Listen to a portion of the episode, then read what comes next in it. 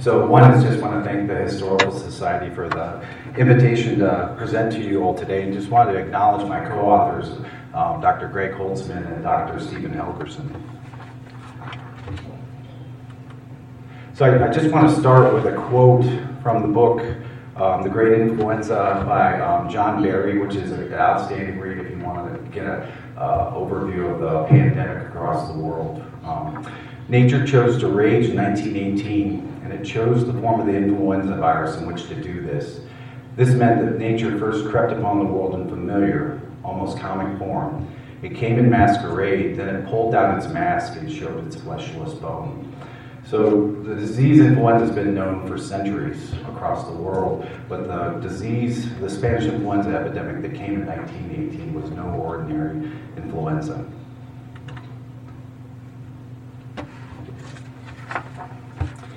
So the Spanish influenza epidemic in 1918-1919, it was the most devastating pandemic in the 20th century.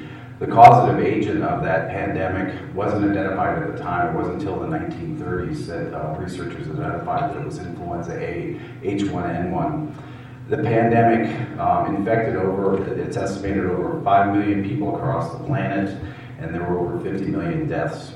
Here in the United States, there was over 675,000 deaths, and 550,000 of those deaths were excess deaths, meaning deaths that wouldn't have occurred in a normal influenza season. The Spanish influenza was severe, very severe, and unusually severe among young adults, and it occurred at no ordinary time. So just to put the pandemic in context, we were in the middle of World War I. The picture on the right is from Main Street, I believe, in Helena, from October 24th, 1917. It's the 163rd Infantry getting ready to leave for France. And the poster on the right is a draft recruitment poster to get people to enlist into the military. Because of the war, there was a massive shortage of physicians and nurses across the United States who were going over to Europe to help serve the troops. And in Montana, it was particularly bad. Other things going on with the pandemic in context, so there was a shortage of wheat, and massive wheat production was going on here in Montana. And then the big thing that happened in Montana, or just to help put it in context of what was going on. So this headline, I'm sure you probably have seen this from the Historical Society from March 24th, 1918, really illustrates the level of paranoia in the United States. So they have images of a spy, a dynamiter, a germ spreader, etc. So the level of paranoia and the level of patriotism were very high. And I'm sure you've all seen the image on the bottom of the crowd in Lewistown burning German textbooks from the school. And this was the time, too, February of 1918, when the governor called a special session of the legislature, and the legislature passed, I think, one of the first state sedition laws, which was enacted here in Montana, and I believe it used as a model in other states, right, for the United States. Not only was there a war in Europe, there was a war here in Montana between labor and the capitalists. I'm sure you recognize these individuals. So in 1918, medicine and public health, they were very busy dealing with other public health concerns. Going through all the historic records, public health was dealing with smallpox outbreaks, typhoid and measles, tuberculosis, and scarlet fever. In 1918, the State Board of Health notes documented that there were 15,000 reportable diseases reported to the State Board of Health. About 10,000 of those were measles cases. Medicine and public health were ill-prepared to deal with a pandemic. And in general, people didn't like influenza, but it was like, nah, it's just influenza, it comes and goes. But the issue then was the cause of the illness was not known. There's no vaccine or treatment for it, and there were no antibiotics, so really didn't have any tools to deal with it. In a general regular influenza season, sometimes many people became ill. Sometimes a few people died, but generally the mortality related to it was in very young and very old, not in young people. Yeah. And the other interesting thing was, at this time, influenza wasn't even a reportable disease in Montana, so that kind of gave you a level of what kind of concern the Board of Health had related to it. So just want to give you a little background to put in context. What do we know about this? what's special about this Spanish influenza pandemic? So we know a few things. One was that the pandemic spread in three waves in the United States. The first wave was in the spring of 1918, where there were many people ill in selected communities and army camps, and the mortality associated was moderate. The big epidemic came in September and October of 1918, where the second and third waves started. So the second wave is in the fall, September of 1918, and the third wave starts in the spring of 1919. There's been lots of research to try to figure out, well, where did this start? And so there's pretty good evidence that it may have started in Haskell County, Kansas. There was a very astute physician named Dr. Loring Minor, who recognized an outbreak of pneumonias in Haskell County, Kansas. He was so concerned about it that he reported it to the US public health officials, who made this note in the Public Health Weekly reports, a one-sentence note about that outbreak in Kansas. It's speculated that people from Haskell County, Kansas may have went up to Camp Funston, which is in Manhattan, Kansas, and actually infected soldiers in that camp, and then there was a large outbreak in Camp Funston. During the spring of 1918, there were sporadic outbreaks excuse me, across the United States of influenza. It hit military camps, it hit institutions like San Quentin Prison had a large outbreak, and it hit a few cities. But by the summer of 1918, things kind of calmed down in the United States, but things were starting to brew in Europe. So one question we wanted to look at as part of this project was there a first wave event in Montana? And the answer is likely, at least in Butte, yes. Everything happens in Butte, it seems. These are newspaper stories from Butte from March of 1918. And if you look at the story here on the left, this is from the Anaconda Standard from March 21st. It's reporting that 20% of the Butte's population is ill with the flu and colds. The center story from March 27th here really describes the severity of what's going on. Pneumonia is claiming many. Deadly disease follows epidemic of La Grippe, which was influenza was called, which is sweeping over the city last week. Many victims are called.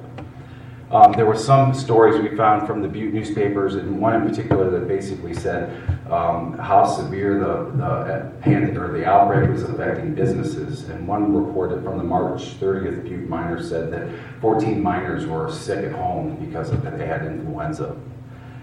Even the Lieutenant Governor McDowell got ill. He was visiting Butte on behalf of Governor Stewart, I believe. He got a severe case of influenza as well. So just want to introduce you to this gentleman. This is U.S. Civilian Surgeon General Rupert Blue. He was in charge of public health service during this pandemic. One question many researchers have looked at was America aware and prepared for what was coming? I'll get to the answer in a second. So the second lethal wave of the pandemic hit the U.S. at the end of August of 1918. And it wasn't until August 9th that the U.S. Public Health Service took notice. In some of their reports, they said influenza is prevalent in Europe and in Hawaii and elsewhere. In 1916, Surgeon General Blue sent an alert to quarantine stations across the United States to make sure that if they had boats or ships coming in with ill people, no one was allowed off until the local health officer was notified. On October 27, 1918, the first cases of influenza hit Boston, and the first death was on September 8th. So the second wave of the pandemic, where they really impacted healthy young adults, it began. Interestingly, 15 days later here in Montana, we had our first death, a 3-year-old American Indian child from Braddock, Montana. So just 15 days it took for the virus to spread across the United States. So one question we might ask is, why weren't we prepared? And it was pretty much because America and the government were solely looking at Europe and focusing on the war. We weren't looking at the problems at home. This slide just has a couple headline articles describing the epidemic when it hit Montana. The article on the left is from the Helena Independent for September 20th, basically saying that influenza is spreading rapidly on the East Coast and there's many deaths in Boston. Surgeon General Blue made recommendations that were captured in that report about Go to bed and get rest, get fresh air, make sure you have abundant food, and call a doctor if you're ill. This story on the right is from the Glasgow Courier, basically describing the arrival of the epidemic up in Glasgow, and it details there's many cases in Valley County, there's 50 people in Wolf Point who are sick and 100 in Scobie. The one interesting thing in these articles was there was quotes from healthcare professionals, including Surgeon General Blue, that basically said, people, there's no reason to become panicky. And here's the quote: "There's nothing mysterious about this germ, which is well recognized, and it's only the complications apparently that result fatally." They were pushing back and saying, this is just influenza. The pneumonias are bad, but it's nothing new. It was speculated in some of the newspapers up in the northeast corner of the state that cattlemen maybe had took their cows to Chicago to slaughter, got sick, and came back, and that's how it started. So just briefly, the goal for this project that we're presenting today was, there's been great previous historic documentation about the pandemic in Montana by Pierce Mullen and his colleague in Volney Steele. One thing that's kind of missing in all this was no one ever really kind of detailed the toll of the pandemic on Montana. And so that was really the goal for us, was to, and I'm going to present some data to you all from death records to show what was the burden of this pandemic in Montana, and also to document the public health response. I'm not going to bore you with methods and analyses. So I hope you can see this. This is just an image of one of the death records from Mr. Joseph Herman, who died from Spanish influenza on October 27, 1918. I'm going to tell you a little bit more about him later in the presentation, but if you can see it, people have really good handwriting back then. It's very nice. His cause of death is in the center on the right. He had influenza of 9 days duration. On the center on the left, on the right is his occupation, and then there's demographic information. So these are the records that we reviewed. So the first wave of the epidemic hit Montana, likely in between January and June. During that time period, there were 53 deaths in Montana. The first death was among a 103-year-old woman who lived at the Carbon County Poor Farm, and she died on January 16th. Among those 53 deaths, about half were from Butte, kind of again highlighting that there probably was a first wave event in Butte. 11% were from Deer Lodge, but as you can see, in almost 25 counties had no deaths at all. A couple hints of something different that was coming was, when we looked at the death records from 1918, those folks, we compared those to influenza deaths in 1928. We reviewed all those records as well, just to put in comparison of the pandemic compared to a non-pandemic year.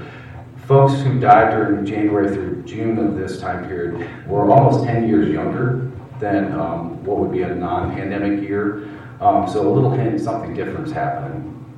Again, influenza wasn't a reportable condition, but if it was a reportable condition like it is today, case information that would come into the local health departments, into the state, as well as this unusual lower age of death, would probably raise some alarm bells that something's happening that's not normal. So again, the second and third waves of the pandemic started in September of 1918 and went all the way through June of 1919. The first death during the second wave, again, was a young 3-year-old American Indian boy. He died on September 23rd, 1918. 2 days later, there's the death of a 15-year-old girl in Scobie, and then a 86-year-old man in Great Falls. A few days later, there's 5 more deaths up in northeast Montana.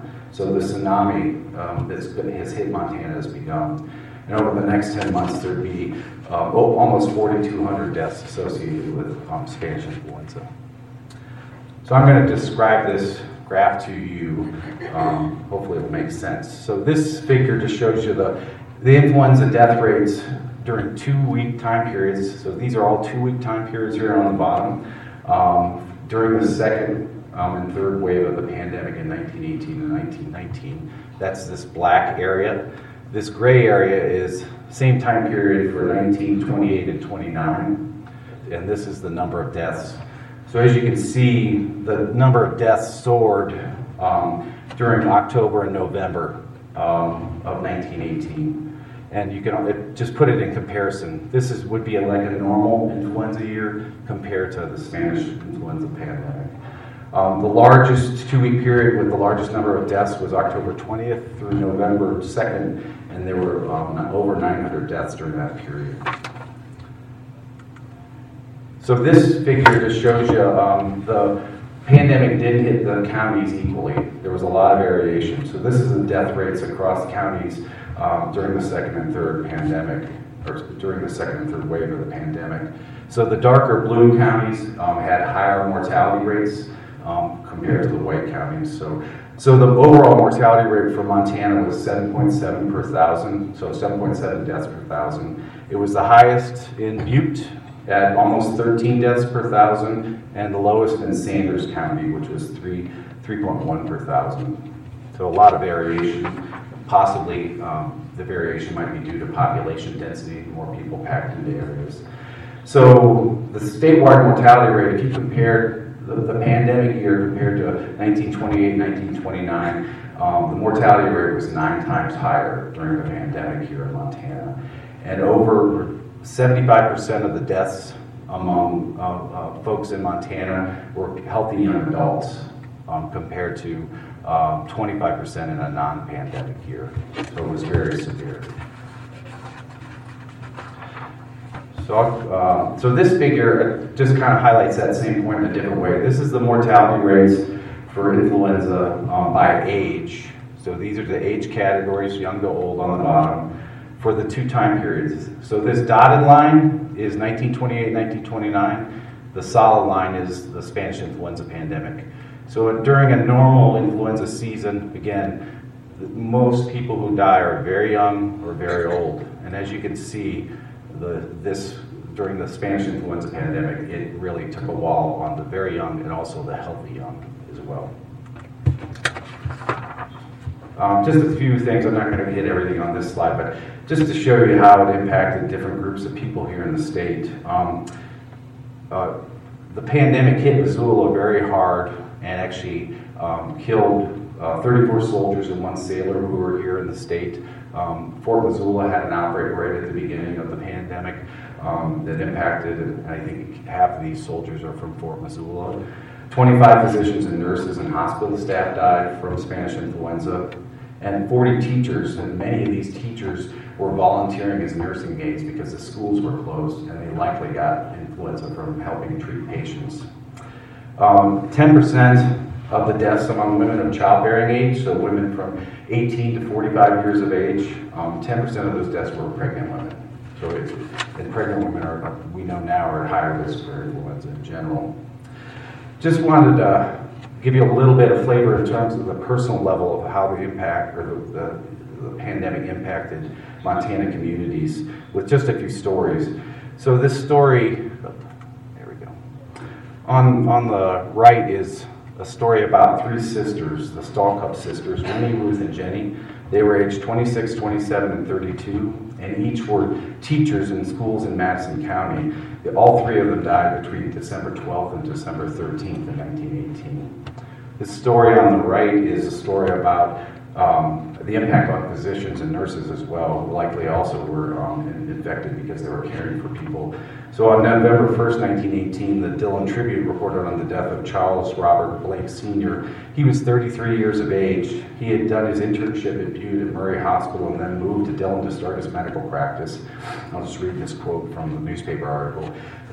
When the present epidemic of Spanish influenza broke out there were only 4 physicians in Dillon. In addition to his regular practice, he answered calls for many of the stricken ones and was on the go almost constantly.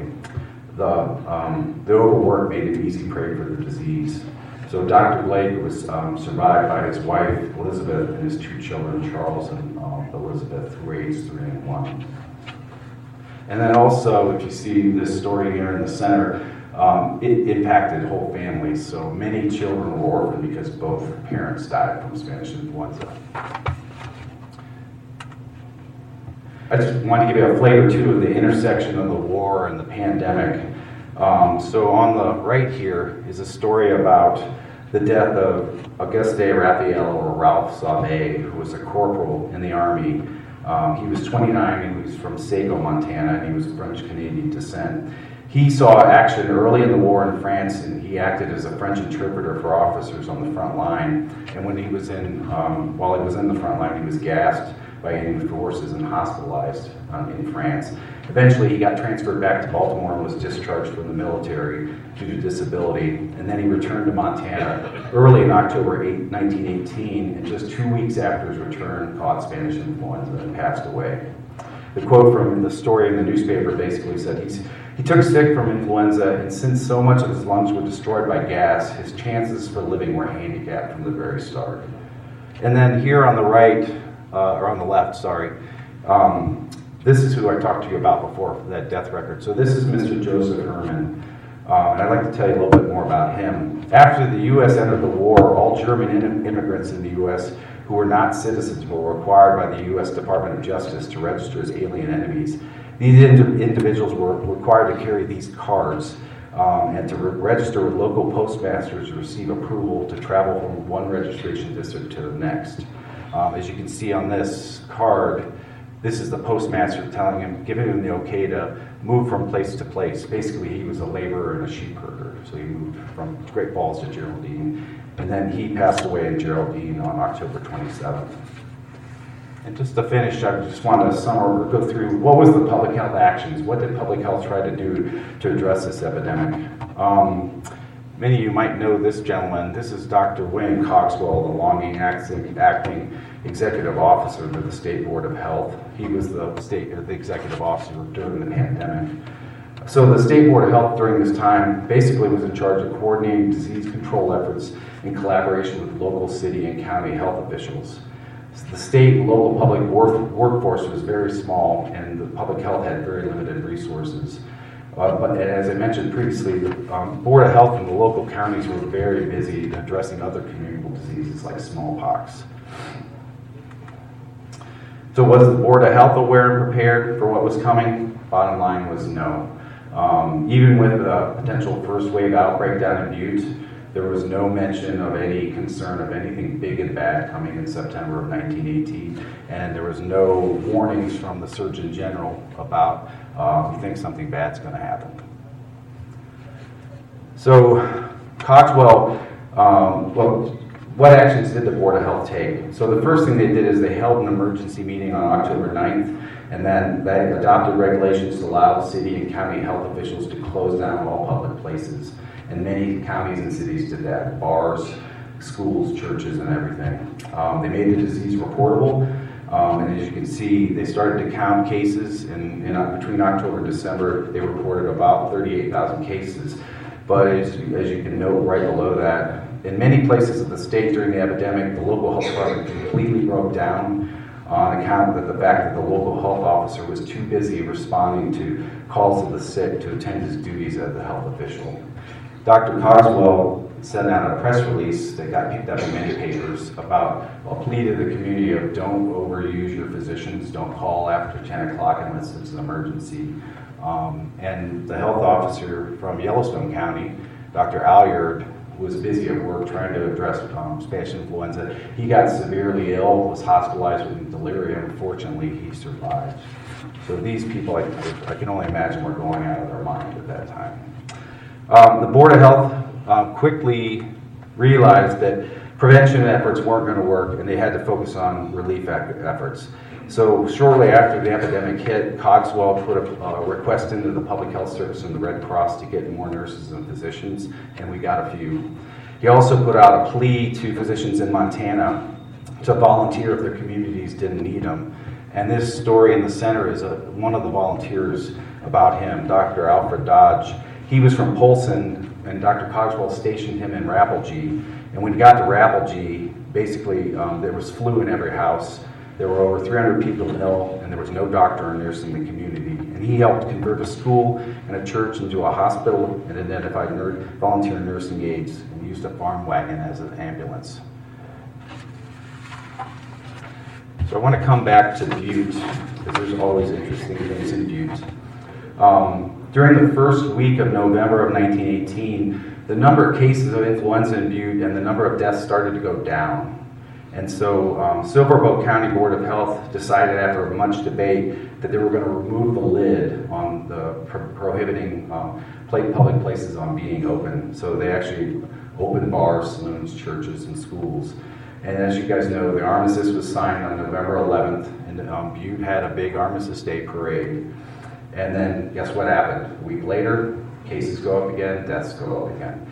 And this, there's a number of other towns in Montana had a similar phenomenon. Missoula was one. So the plague returned, and nature was still raging against humanity. So when those number of cases and deaths started to rise again in the middle of November, the Silverbow County Board of Health decided to put the lid back on and close things down. And the city council at that point changed their mind and said, nah, you don't have authority to actually close things down in the city, even though they left them early in the pandemic. So there was a big fight, as you can see here on the right. And the County Board of Health almost got to the point where they were going to call the governor to declare martial law and bring in troops to close down Butte again. Fortunately, Dr. Cogswell, who always seems to be the public health hero, negotiated a truce on behalf of the Board of Health, and so Butte got closed down again. And I don't know how much time I have. A couple minutes. So I'll just do one plug. I won't have to go through all of it, but so the Butte Silverbow archives are outstanding, and I went down there to dig into some of this, and they have the County Board of Health meeting minutes during this time period in very nice volumes, handwritten, and it was amazing. The Board of Health met sometimes 2 to 3 times a day to try to figure out how to deal with this. And just going through every tool and everything they tried to throw at the pandemic to address it was pretty amazing over the time period. Did they have any shots yet? They had, actually I didn't hit on that and I could, there was an experiment with vaccines, not for influenza, but for pneumonia, secondary, for people getting infected with pneumonia after they got influenza. So Montana considered, and they did get some vaccine from the Mayo Clinic. Dr. Cogswell was skeptical whether it would work or not, and when in the end he was correct, it didn't work. Actually in Butte, they actually tested the vaccine on prisoners, which is not good. So, but Butte did everything from, at the beginning of the pandemic, they closed down all public places except for saloons. Later they would close saloons. They had, your streetcars had to have your windows open. If you were a barber, you had to wear a mask and fumigate. They had the National Guard and police would be quarantined, so they would actually be stationed in front of people's houses to make sure they didn't leave if they were ill. So they tried everything in the kitchen sink, and it didn't really work. So, in conclusion, just during a time of extraordinary events in Montana, the most extraordinary and deadly epidemic of the 20th century struck, and it took a dramatic toll on Montana. Humanity was raging against itself and over in Europe, and then nature chose to rage against us. And really, medicine and public health weren't prepared for the assault. And although responses in communities across the state, including many inspirational and heroic efforts, the epidemic pretty much just ran its course with little hindrance, and its toll would impact generations. And I just want to finish with, so the Board of Health looked back the next year and kind of reflected on what did we learn? And basically, their reflections were only modestly optimistic. And this is a quote from their biennial report. Our memories of this and other epidemics should not fail. Let's hope that through preparedness and health organization and in the education of new generations, we may prevent a repetition of the terrific losses that influenza has caused in the past 3 years. And so just lastly, I just wanted to thank a number of our staff assisted with this project. I want to acknowledge those folks, and then folks at the Historic Society Research Center right there. Thank you guys for all your assistance. We have never done any historic research before, so it was a new thing, and you guys were fabulous. So thank you.